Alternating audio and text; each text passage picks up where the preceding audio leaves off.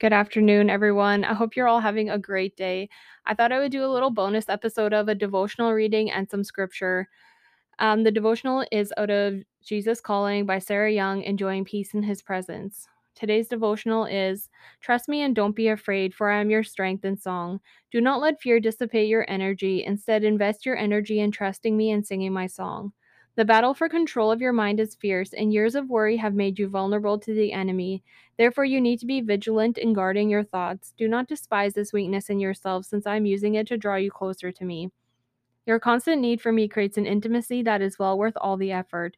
You are not alone in this struggle for your mind. My spirit living within you is ever ready to help in this striving. Ask Him to control your mind, and He will bless you with life and peace.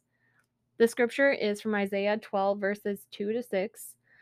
Surely God is my salvation. I will trust and not be afraid. The Lord, the Lord Himself, is my strength and my defense. He has become my salvation. With joy you will draw water from the wells of salvation. In that day you will say, Give praise to the Lord, proclaim His name, make known among the nations what He has done, and proclaim that His name is exalted.